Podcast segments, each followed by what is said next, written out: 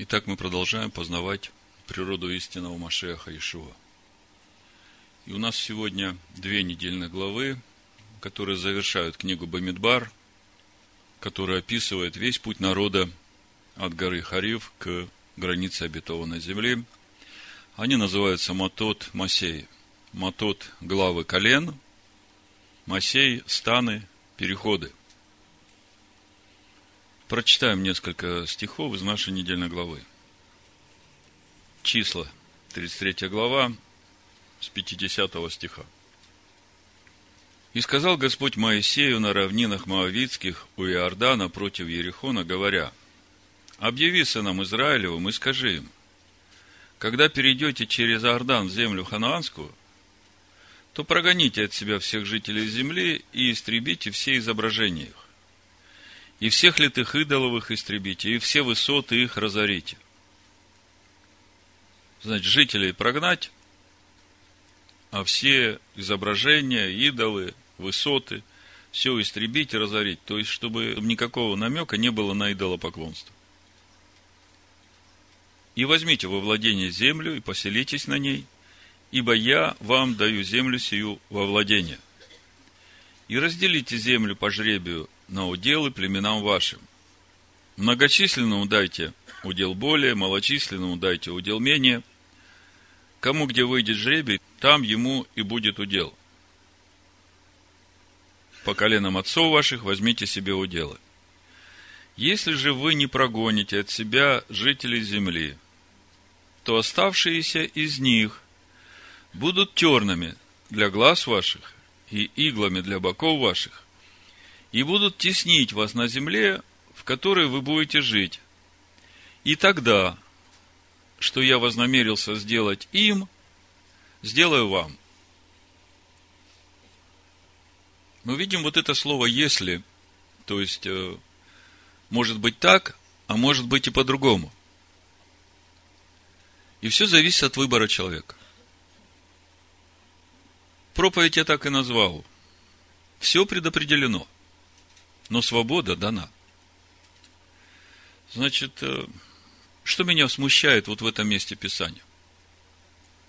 Когда я читаю Деяниям седьмую главу, книгу Деяний, давайте прочитаем с 41 стиха, чтобы увидеть всю картину того, что здесь написано.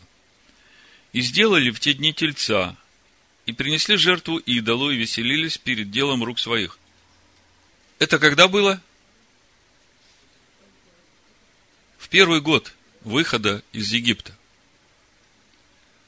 То, что мы читали сейчас э, в числах 33 главе, это уже 40 год.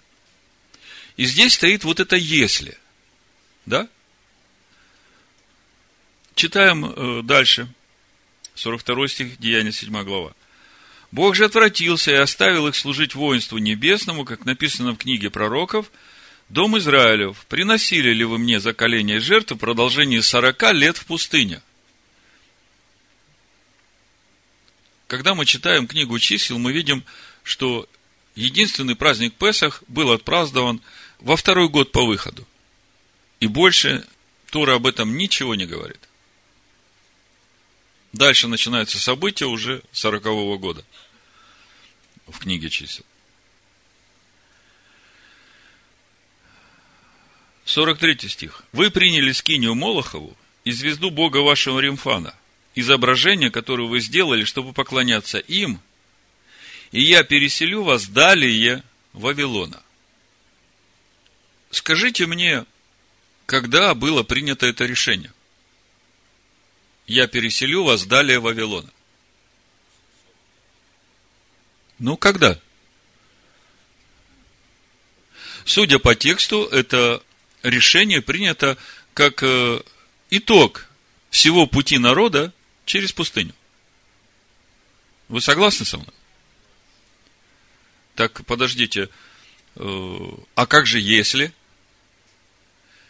Если вы будете соблюдать заповеди, будете жить на своей земле, я удаю ее вам, а если не будете соблюдать, то что хотел вознамериться сделать им, сделаю вам, да? Вы чувствуете, какое-то несогласование, нестыковка происходит. Тут мы читаем, что за то, что происходило в пустыне, начиная с греха золотого тельца, и за все, что происходило дальше, за эту скинию Молохову, практически весь путь в пустыне носили не ту скинию. Большая часть Израиля. Там дальше написано в книге Деяния, что скиния откровения была в пустыне, и там служение проходило, и мы знаем, что только левиты сохранили обрезание в пустыне и праздновали праздники Господни в пустыне. А всех сынов Израиля уже потом то поколение, которое выросло в пустыне, обрезание им сделали уже, когда они перешли Иордан, уже в обетованной земле.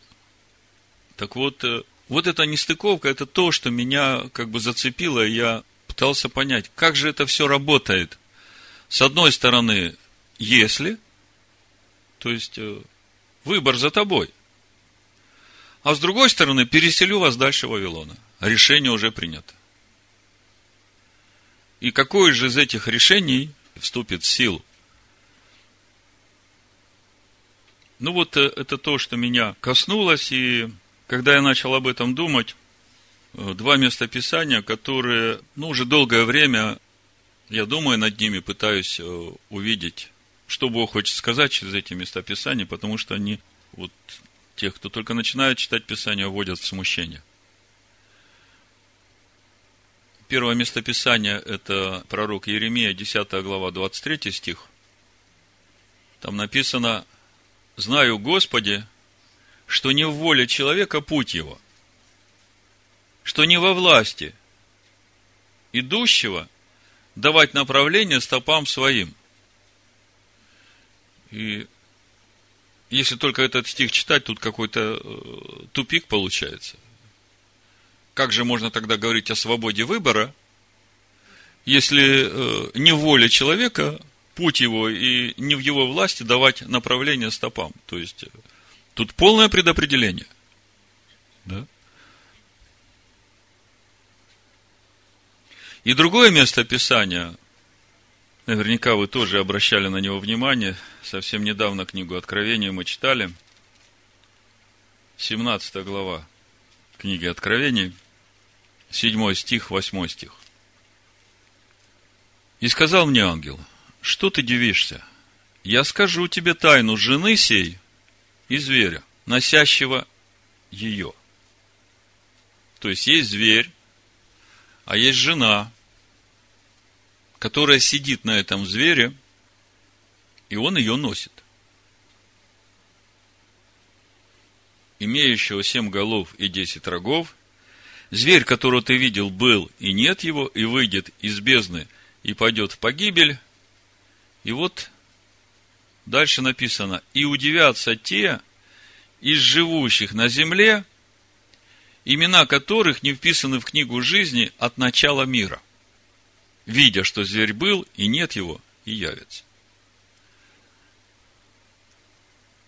Чуть раньше в книге Откровения в 13 главе мы тоже читаем об этих же, имена которых не вписаны в книгу жизни.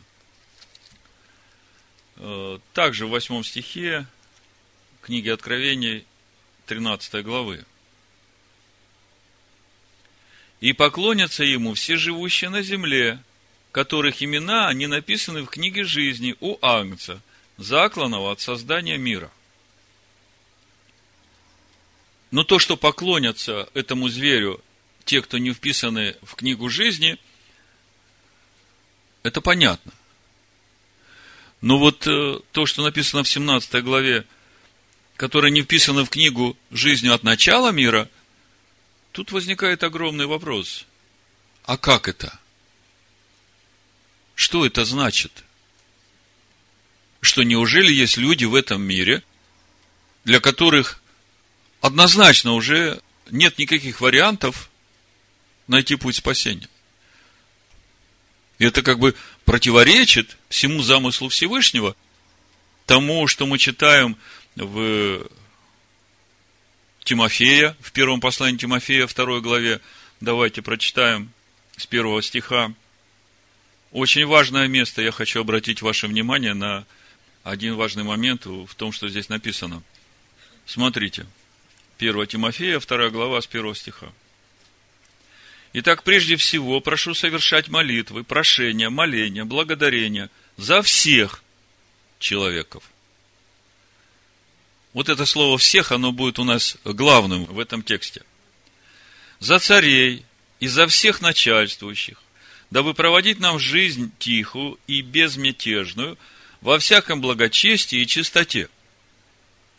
Ибо это хорошо и угодно Спасителю нашему Богу, который хочет, чтобы все люди спаслись и достигли познания истины. Опять видим все люди. Ибо един Бог, единый посредник между Богом и человеками, человек, Машиах Иешуа, предавший себя для искупления всех. Опять мы видим всех. Таково было в свое время свидетельство, для которого я поставлен проповедником и апостолом, истину говорю Машехе, не лгу, учителем язычников в вере и истине. То есть, книга Откровения, 17 глава, 7 стих говорит, что есть некоторые люди, которые живут на земле, что их имена не вписаны в книгу жизни от начала мира – А апостол Павел говорит, что Машех Иешуа взял проклятие всех людей на себя. Умер за всех людей, живущих в этом мире. Давайте еще одно место к этому прочитаем, чтобы нам видеть глобально всю картину. Потому что, если мы не увидим вот целостность замысла Всевышнего, то тогда вот эти стихи, Еремея 10 глава, Откровение 17 глава, они могут родить неправильное учение – что типа у Бога есть избранные, а есть те, которых он от начала уже проклял. Понимаете? Апостол Павел в первом послании Тимофея говорит, Машех Иешуа умер за всех. И он единственный посредник между Богом и человеком, то есть посредник тот, который договаривается за всех людей. Так вот, Деяния, 17 глава, буду читать с 24 стиха, чтобы увидеть, вот что тут Павел в Тимофея в последнем стихе говорит. Таково было в свое время свидетельство, для которого я поставлен проповедником и апостолом, истину говорю Машех и не лгу, учителем язычников в вере и истине. Кажется, а почему такой акцент на язычников? В принципе, мы знаем, что Бог свой народ взращивает, чтобы было куда приходить тем, которые из всех народов. Ну хорошо. Э, читаем дальше Деяния 17 глава с 24 стиха. Тот же апостол Павел говорит, как бы идет объяснение, почему Машех Иешуа умер для искупления всех. Смотрите, Бог, сотворивший мир и все, что в нем, Он, будучи господином неба и земли, не в рукотворенных храмах живет, а где он живет? В сердцах человеков, принимающих его, благоговеющих перед Словом Его. И не требует служения рук человеческих, как бы имеющий в чем-либо нужду. Сам, дая всему жизнь и дыхание, и все. От одной крови он произвел весь род человеческий для обитания по всему лицу земли, назначив предопределенные времена и пределы их обитанию. Смотрите, все люди на земле произведены от одной крови. То есть, если копать глубоко, то генетическая основа у всех людей одна. То есть, у всех людей уже на их сущностной природе записан закон Бога. Потому что Бог, когда творил первого человека, Он сотворил его по образу своему. Назначив предопределенные времена и пределы их обитанию, дабы они искали Бога, вот это вот, дабы они искали Бога, это уже как направление к смыслу жизни – дабы они искали Бога, не ощутят ли его. Видите, Бог не в рукотворных храмах живет, не с большими куполами и крестами. А он говорит, дабы они искали Бога, не ощутят ли они его. А что значит ощутить? Это значит почувствовать его в себе. И не найдут ли, хотя он и недалеко от каждого из нас, ибо мы им живем и движемся и существуем.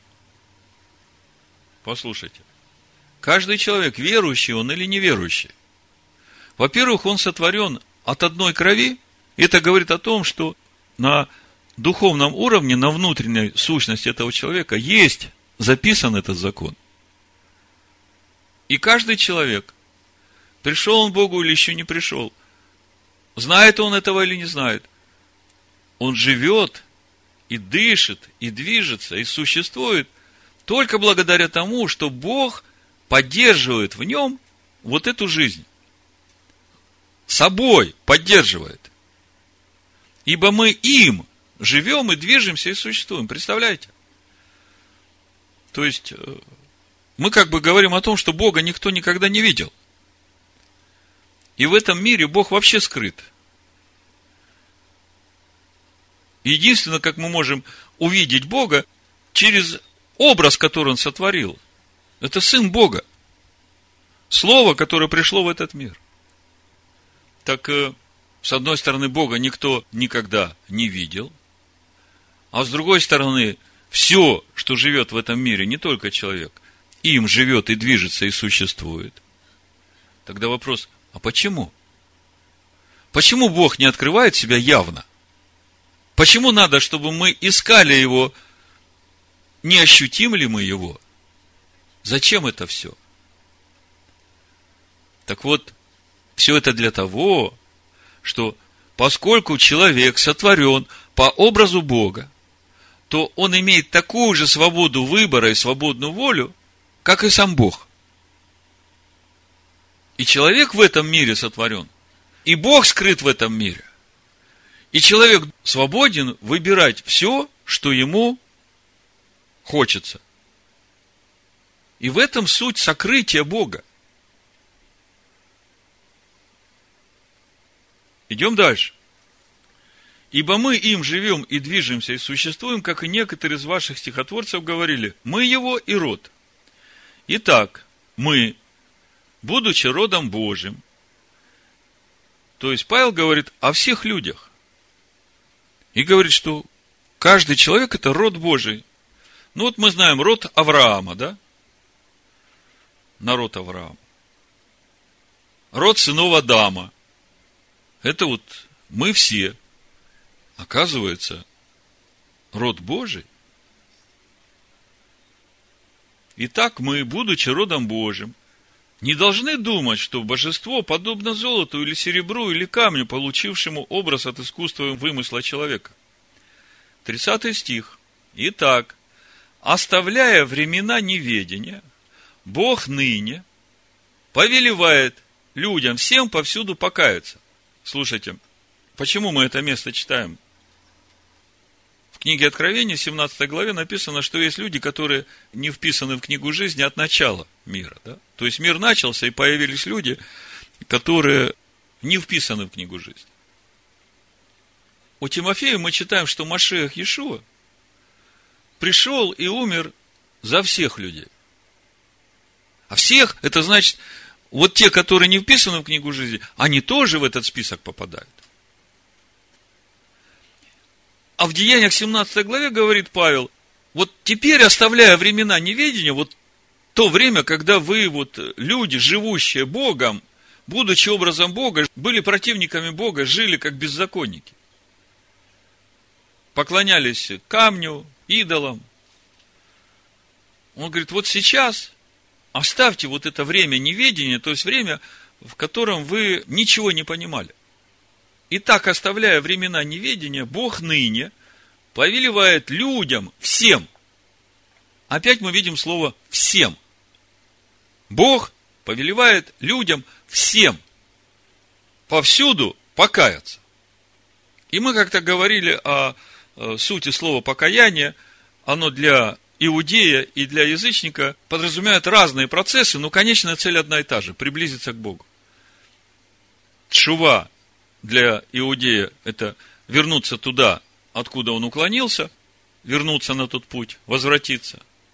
А метанеите на греческом – это обновиться духом ума, это через познание слова начать думать по-другому. Так вот, смотрите, оставляя времена неведения, Бог повелевает людям всем повсюду покаяться. Слово «всем» мы как бы везде подчеркиваем, потому что у нас вопрос, как же это так? Есть люди, которые от начала мира не записаны в книгу жизни. А что значит покаяться? Это значит э, вернуться к Богу и начать жить в согласии с законом Бога.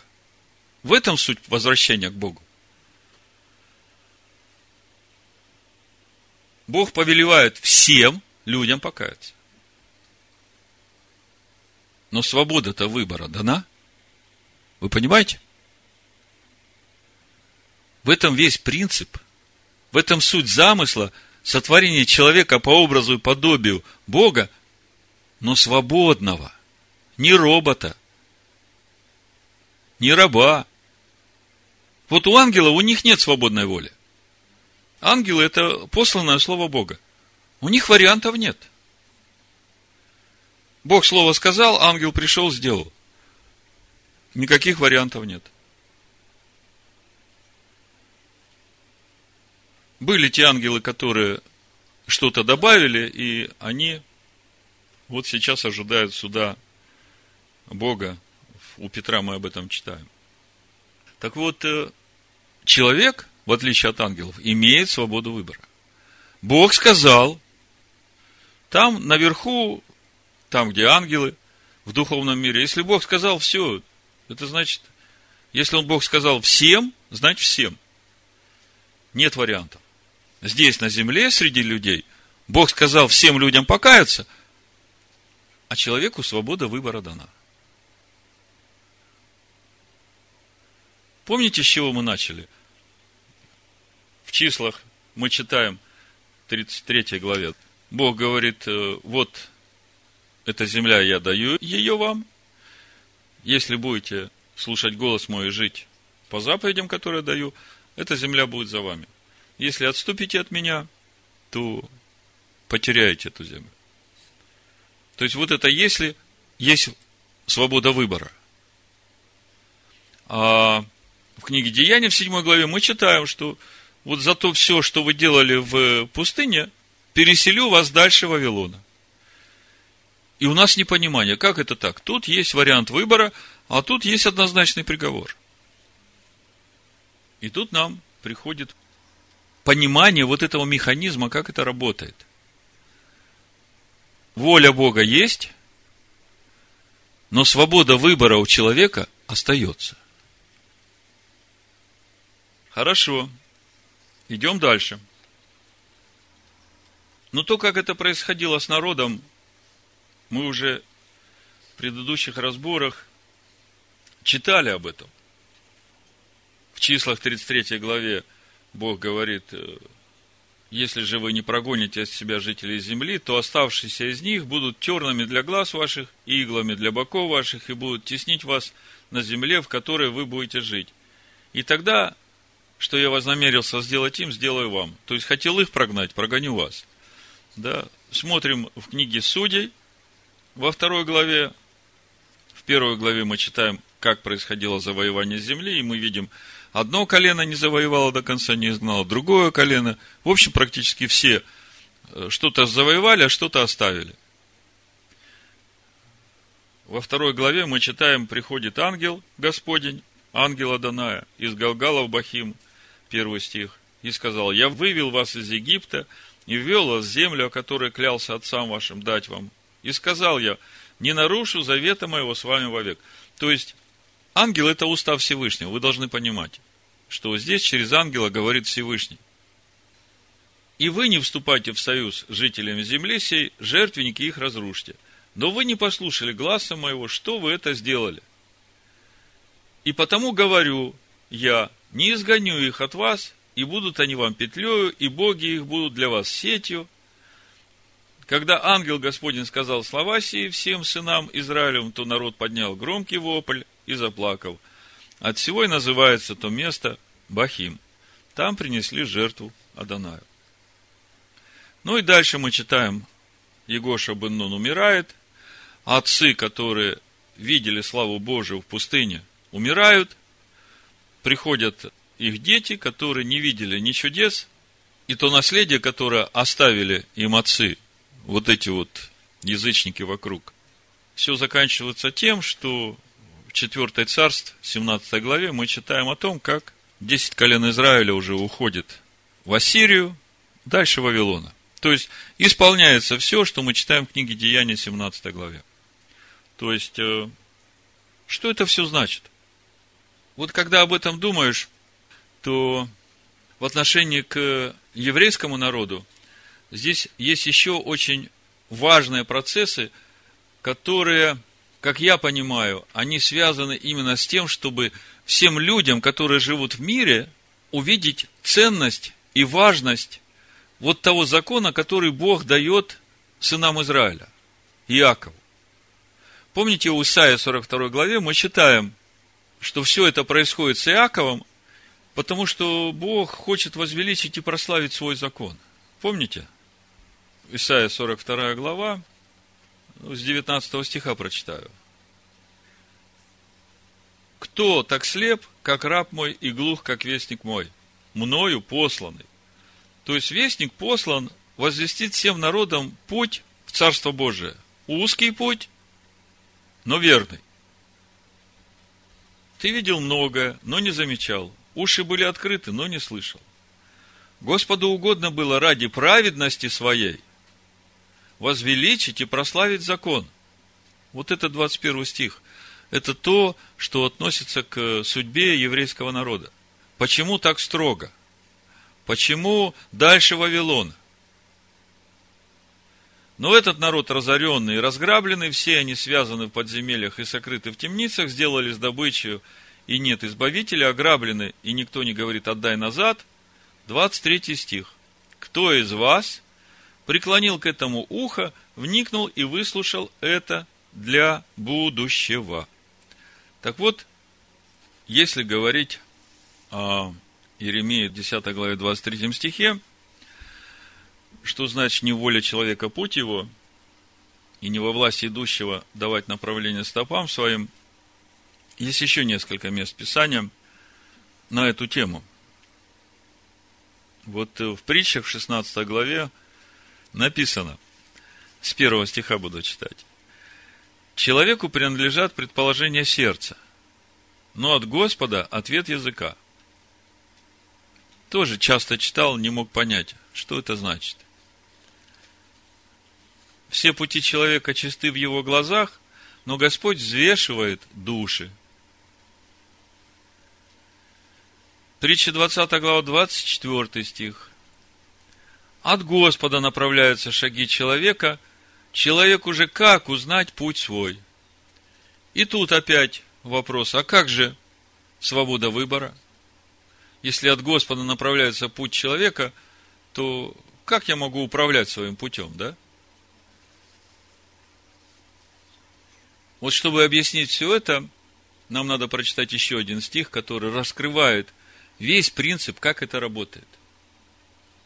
Суть всего процесса, в котором все предопределено, но свобода выбора дана. Вот смотрите, это важный стих. Это притча, 16 глава, 9 стих. Этот стих дает ответы на все эти местописания, начиная с Еремеи 10 главы 23 стиха, и притчи 16 глава, и притчи 20 глава 24 стих. Вот здесь, в 9 стихе 16 главы притчи. Написано, сердце человека обдумывает свой путь. Видите? Свой путь, то есть это мое, это мой выбор.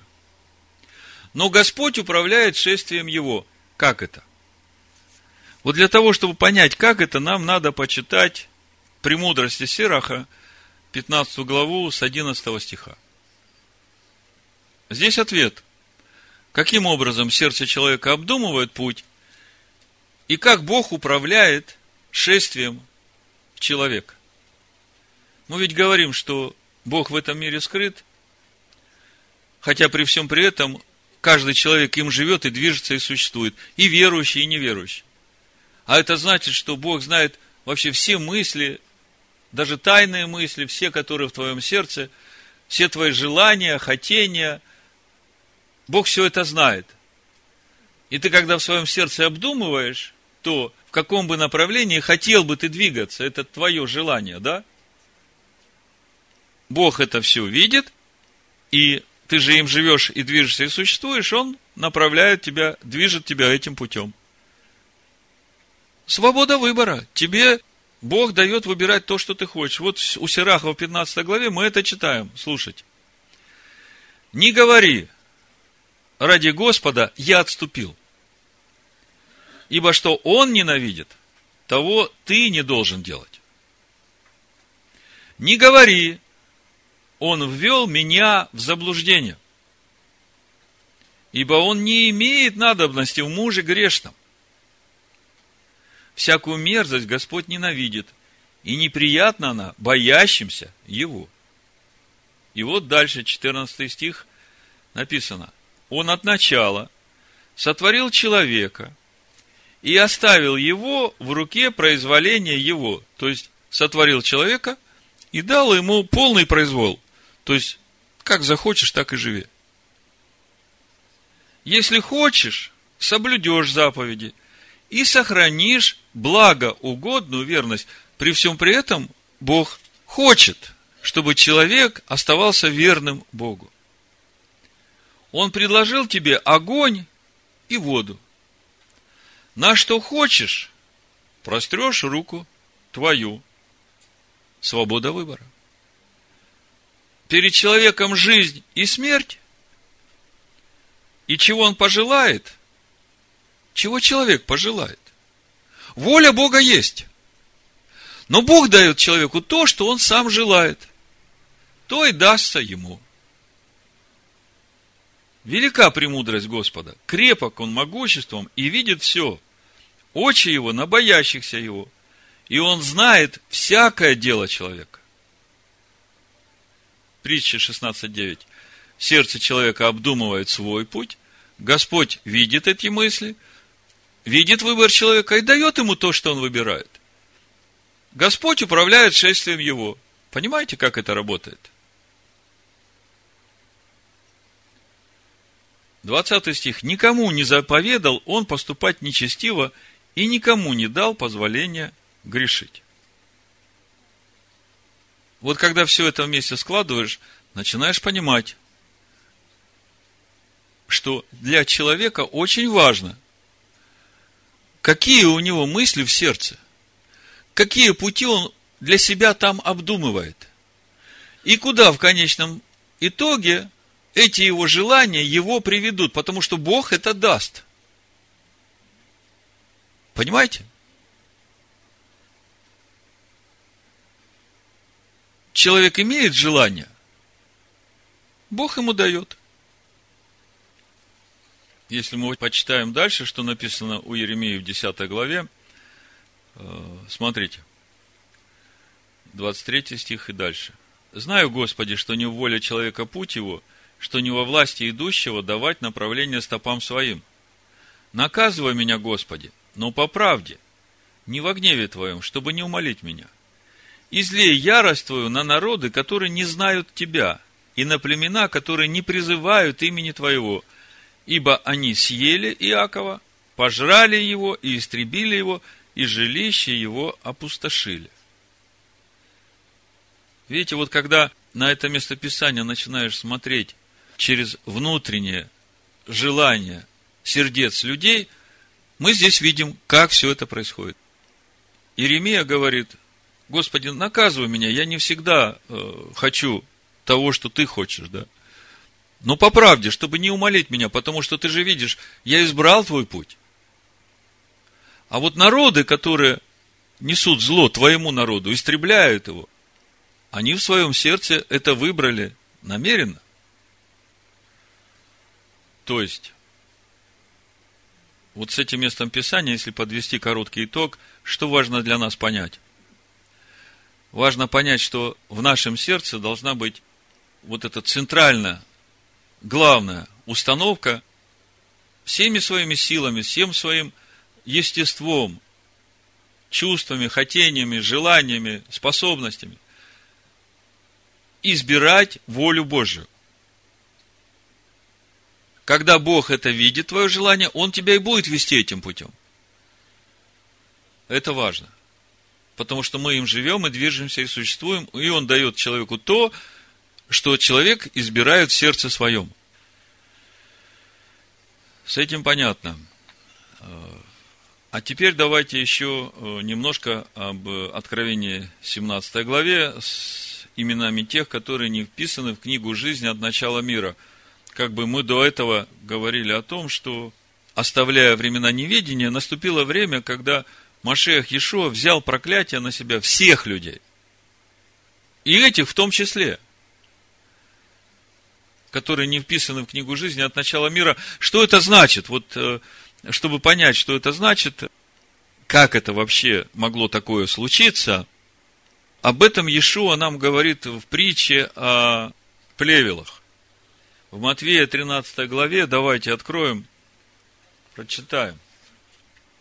Буду читать с 24 стиха. Но чуть выше была притча о семени – которая посеяна в четыре вида почвы. И мы подробно разбирали эту притчу. Э, мы увидели, что почва – это наша душа, и что наша ответственность в том, чтобы э, эту душу очищать от всего, что мешает расти этому семени. С этим понятно. Дальше Ишо рассказывает следующую притчу. 24 стих. Другую притчу предложил он им, говоря, Царство Небесное подобно человеку, посеявшему доброе семя на поле своем. Когда же люди спали, пришел враг его, враг человека, и посеял между пшеницей плевелы, и ушел.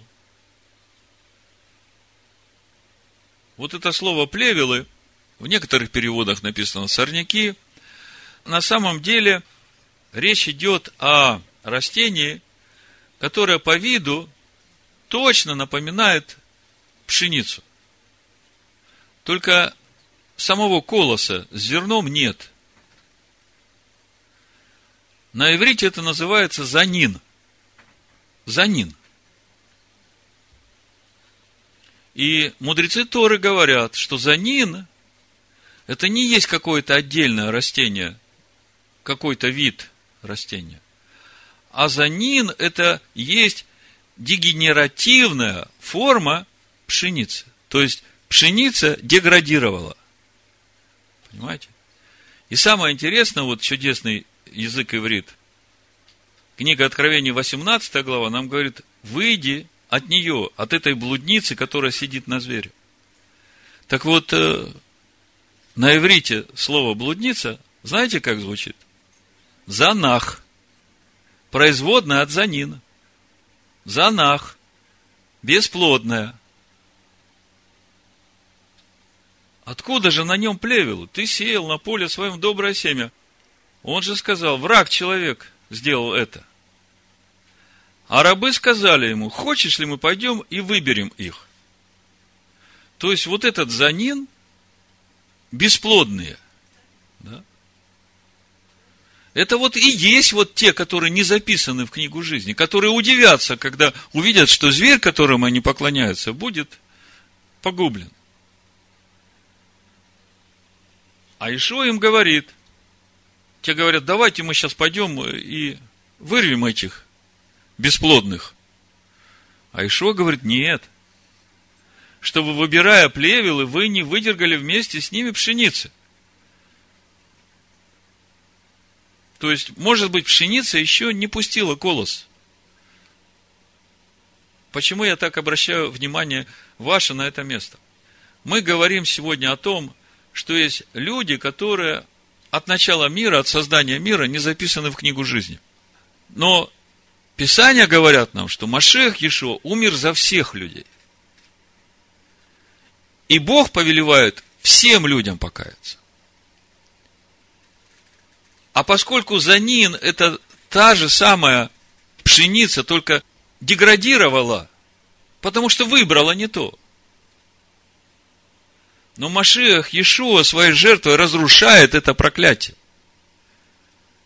Он победил вот этот занин, вот это бесплодие. И всякий человек, который принимает верой Машеха Иешуа и становится на этот путь, он получает эту способность стать плодоносным. Все определяет выбор человека. Все предопределено, но свобода дана. Вот э, послушайте, простая мысль. Мы говорим, что Бог от начала знает, что будет в конце. Знает? Конечно, знает. А такой нескромный вопрос. А он знает, кто из людей в конце спасется, а кто нет? Знает?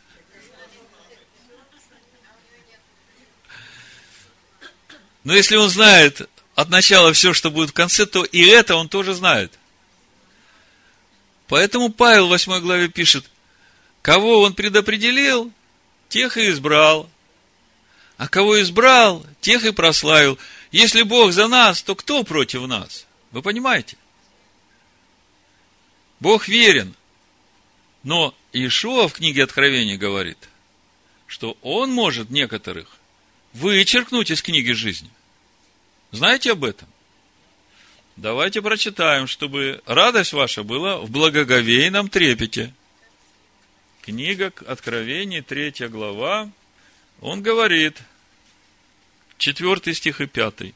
Впрочем, у тебя в Сардисе есть несколько человек, которые не осквернили одежд своих и будут ходить со мною в белых одеждах, ибо они достойны.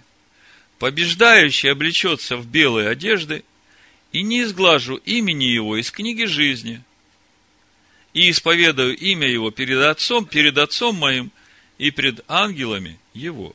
Видите? побеждающий. Побеждающего не изгладит, а не побеждающего изгладит. А что значит побеждающий? Что надо побеждать? Кого надо побеждать?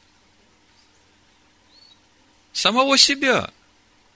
Вот ту злую природу, которую враг человек посеял и хочет сделать нас бесплодными. Он шепчет, а подлинно ли надо исполнять закон Бога. Да нет, не надо. Иисус же умер за все грехи твои, значит, и это все простит тебе. А Ишо говорит, побеждающий облечется. То есть, белые одежды, знаете, как это работает? Вот кровь Машеха Ишуа. В седьмой главе книги Откровений, в 14 стихе, помните, там запечатлели 144 тысячи, а потом еще множество людей из разного народа, племени, колена, языков стояло перед Агнцем, все в белых одеждах, славят Бога. И у Иоанна спрашивают, откуда они? Один из старцев спрашивает, облеченный в белые одежды, кто и откуда пришли? 14 стих. Иоанн сказал ему, ты знаешь, господин. И он сказал мне, это те, которые пришли от великой скорби они омыли одежды свои. Смотрите, нужно омыть одежды свои. Это наша часть работы. Это значит очистить себя от всякой неправды.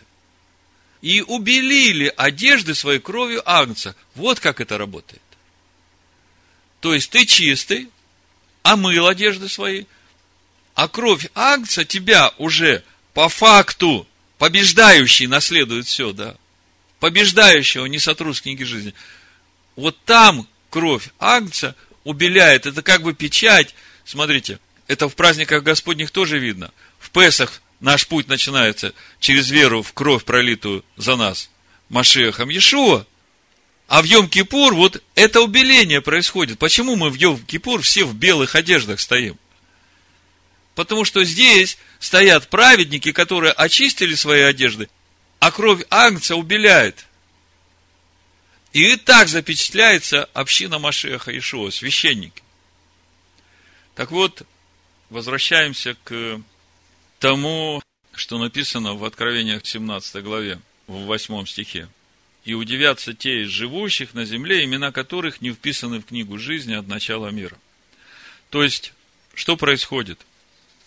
Враг человек посеял злое семя, и этот занин, он растет вместе с добрым семенем. И это происходит всю историю сотворения человека по образу и подобию Бога. И на всем протяжении этой истории работает вот этот принцип. Бог скрыт, все живет Богом, а человеку свобода выбора дана. Если человек выбирает заповеди Бога, Бог ему помогает. Если человек отвергает Бога, Бог тоже дает ему то, что он хочет. Так это работает. И вот э, в премудростях Соломона, в премудростях, не в притчах Соломона, не у Экклезиаста, а в премудростях, это апокрифы Танаха. Об этом тоже написано. Кто-нибудь мне скажет, когда были написаны премудрости Соломона?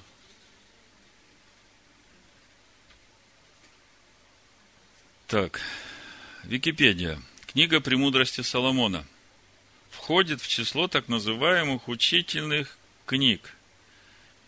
Легендарный автор Соломон. Это одна из так называемых Соломоновых книг. Свое название получила от того, что некоторые страницы в ней изложены как собственные слова царя Соломона, которому в древности приписывалась вся дидактическая поэзия – ну вот, Википедия говорит, что премудрости Соломона написаны царем Соломоном. Так вот, э, смотрите, что пишет Соломон. Но прежде чем я буду читать, что здесь Соломон написал, э, я прочитаю Экклезиаста 8 главу 16 стиха, тоже Соломон написал, чтобы вы понимали, что здесь, э, в том, что написано, в премудростях Соломона, есть вещи, которые до конца Соломон еще не понимал. Значит, у Экклезиаста, смотрите, 8.16. «Когда я обратил сердце мое на то, чтобы постигнуть мудрость и обозреть дела, которые делаются на земле, и среди которых человек ни днем, ни ночью не знает сна, тогда я увидел все дела Божии и нашел, что человек не может постигнуть дел, которые делаются под солнцем, сколько бы человек ни трудился в исследовании, он все-таки не постигнет этого. И если бы какой мудрец сказал, что он знает, он не может постигнуть этого. То есть, это он говорит в первую очередь о себе, а я то же самое говорю о себе. Вот то, что мне открыто, я сегодня говорю. То, как мне Бог показал. Значит, смотрите. Премудрости Соломона буду читать с 11 главы, с 21 стиха, хотя Ключевыми будут стихи в 12 главе, 10-11 стих, я сразу их прочитаю, чтобы они у вас как бы в центре были, и тогда вам будет понятно, что было до этого и после. Смотрите. Но ты мало-помалу наказывая их, речь идет об вот этих вот, э, имена которых не записаны в книгу жизни от э, создания мира. Но ты мало-помалу наказывая их, давал место покаянию, зная, однако, что племя их негодное, и зло их врожденное, и помышление их не изменится вовеки. Ибо семя их проклято от начала. И не из опасения перед кем-либо ты допускал безнаказанность грехов их. Вот это ключевое место, но давайте теперь прочитаем все как бы в большем формате. Потому что когда Соломон пишет о том, что семя их проклято от начала, то у меня тут же вот то, с чего мы начали. Оставляя времена неведения – Бог повелевает сейчас, ныне, то есть это уже после Соломона сказано, покаяться, да, через Павла. Всем людям. А у Тимофея мы читаем, что Машех Иешуа умер за всех людей. Вы видите, да? Ну вот давайте почитаем, как это э, написано у Соломона. Буду читать с 11 главы, 21 стиха и практически всю 12 главу.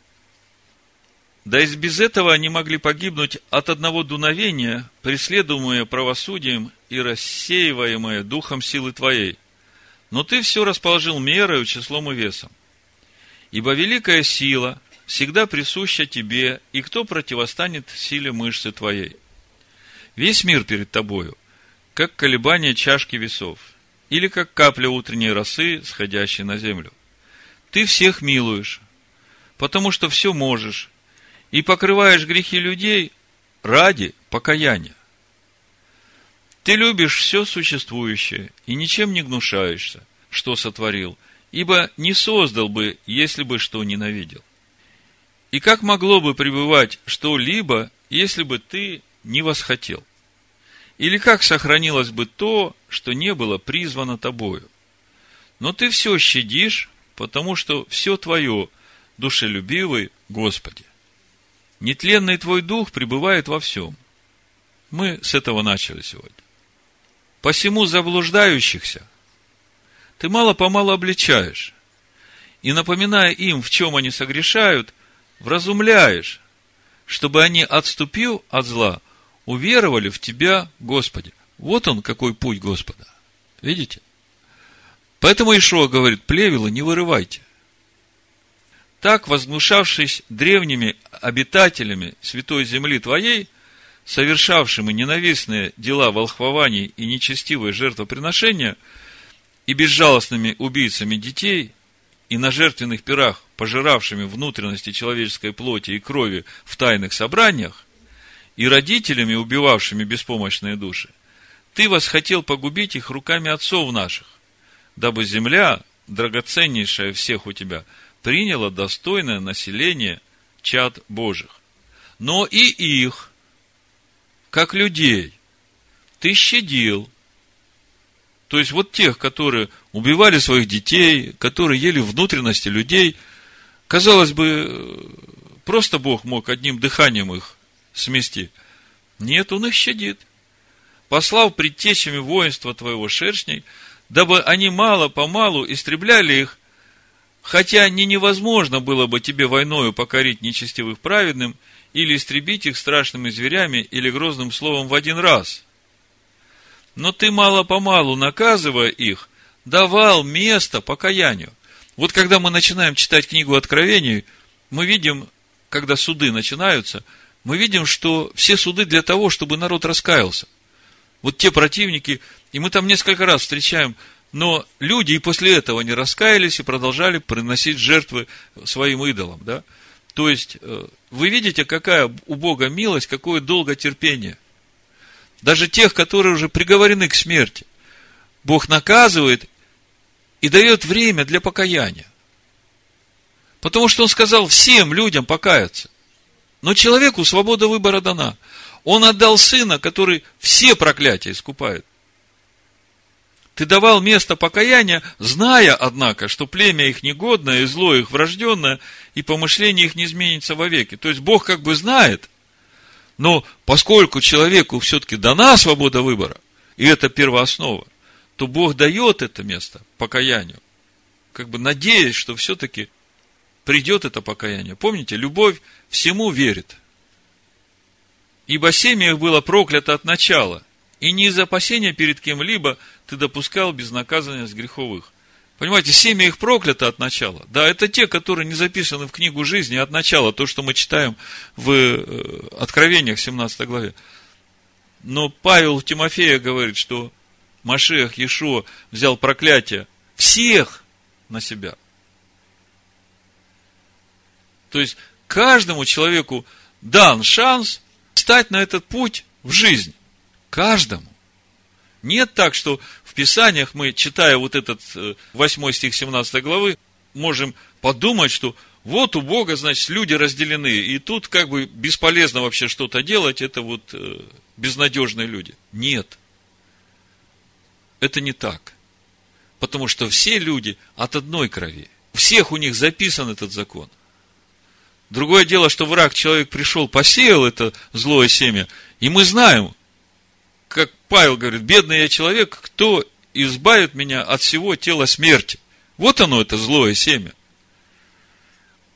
Но Машех Иешуа разрушил власть этого тела смерти в нас. И всякий, который принимает, он получает силу освобождаться от власти этого злого семени. Ибо кто скажет, что ты сделал, или кто противостанет суду твоему? И кто обвинит тебя в погублении народов, которых ты сотворил? Или какой защитник придет к тебе с ходатайством за неправедных людей? Ибо кроме тебя нет Бога, который имеет попечение о всех, чтобы доказывать тебе, что ты несправедливо судил. Ни царь, ни властелин не в состоянии явиться к тебе на глаза за тех, которых ты погубил. Будучи праведен, ты всем управляешь праведно, почитая несвойственным твоей силе осудить того, кто не заслуживает наказания. Ибо сила твоя есть начало правды, и то самое, что ты господствуешь над всеми, располагает тебя щадить всех. Помните, в притчах Соломона мы читаем, сильный, он благотворит всем. Вот это откуда взято. Ты господствуешь над всеми, и это располагает тебя щадить всех, опять всех, видите? Силу твою ты показываешь неверующим всемогуществу твоему. И в непризнающих тебя обличаешь дерзость. Но обладая силою, ты судишь снисходительно и управляешь нами с великой милостью, ибо могущество твое всегда в твоей воле.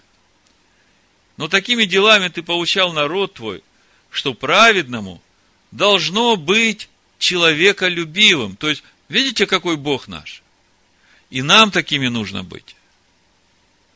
Если ты видишь Занин, то помни, что Машех Ешуа из-за него умер. А ему нужно сделать правильный выбор. Молись за него – Но такими делами ты поучал народ твой, что праведному должно быть человеколюбивым, и внушал сынам твоим благую надежду, что ты даешь время покаяния во грехах.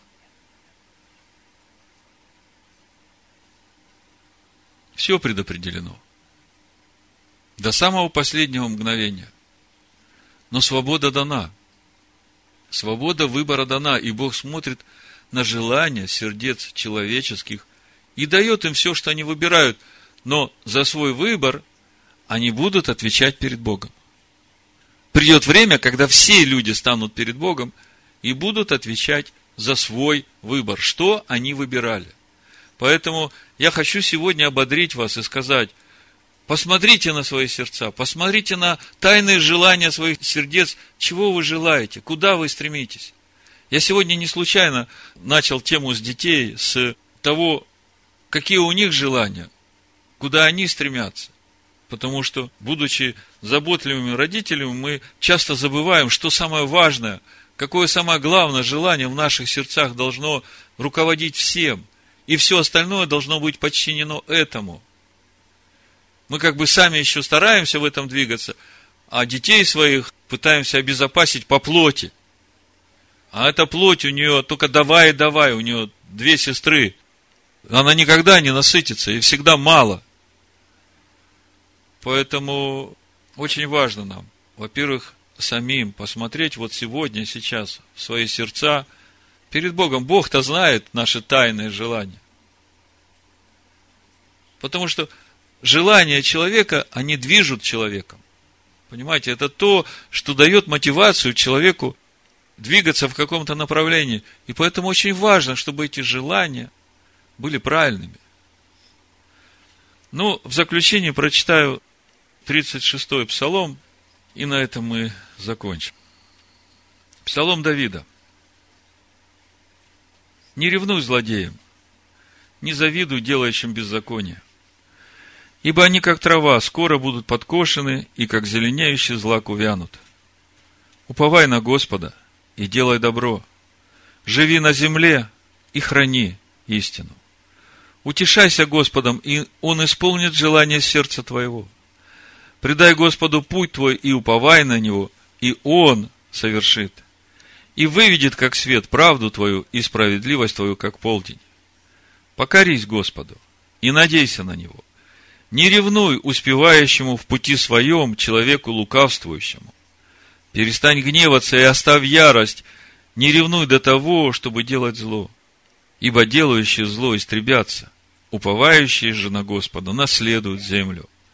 Еще немного, и не станет нечестивого. Посмотришь на его место, и нет его. А кроткие наследуют землю и насладятся множеством мира. Нечестивый злоумышляет против праведника и скрежещет на него зубами своими. Господь же посмеивается над ним, ибо видит, что приходит день его. Нечестивые обнажают меч и натягивают лук свой, чтобы не сложить бедного и нищего, чтобы пронзить идущих прямым путем. Меч их войдет в их же сердце, и луки их сокрушатся. Малое у праведника лучше богатства многих нечестивых. Ибо мышцы нечестивых сокрушатся, а праведников подкрепляет Господь. Господь знает дни непорочных, и достояние их прибудет вовек.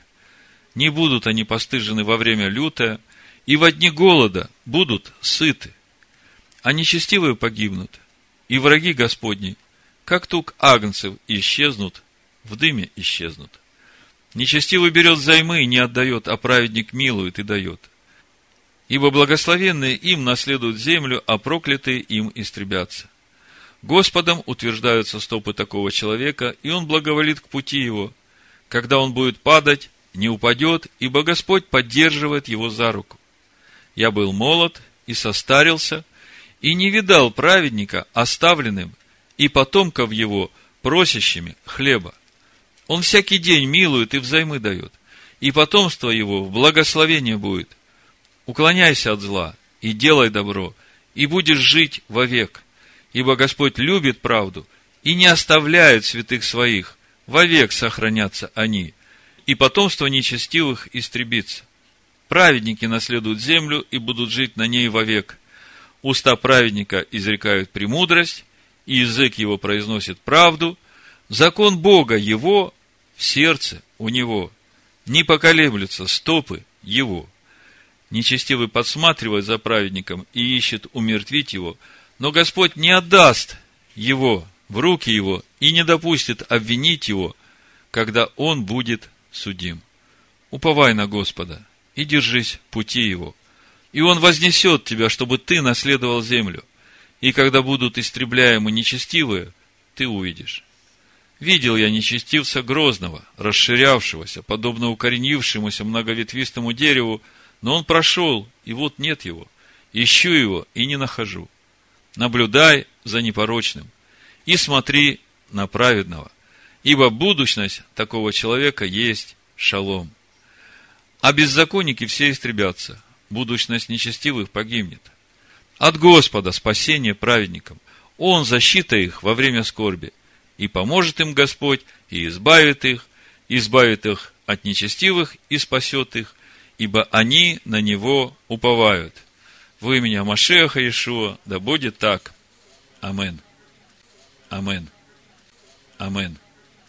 Амен. Амен. Амен. Амен.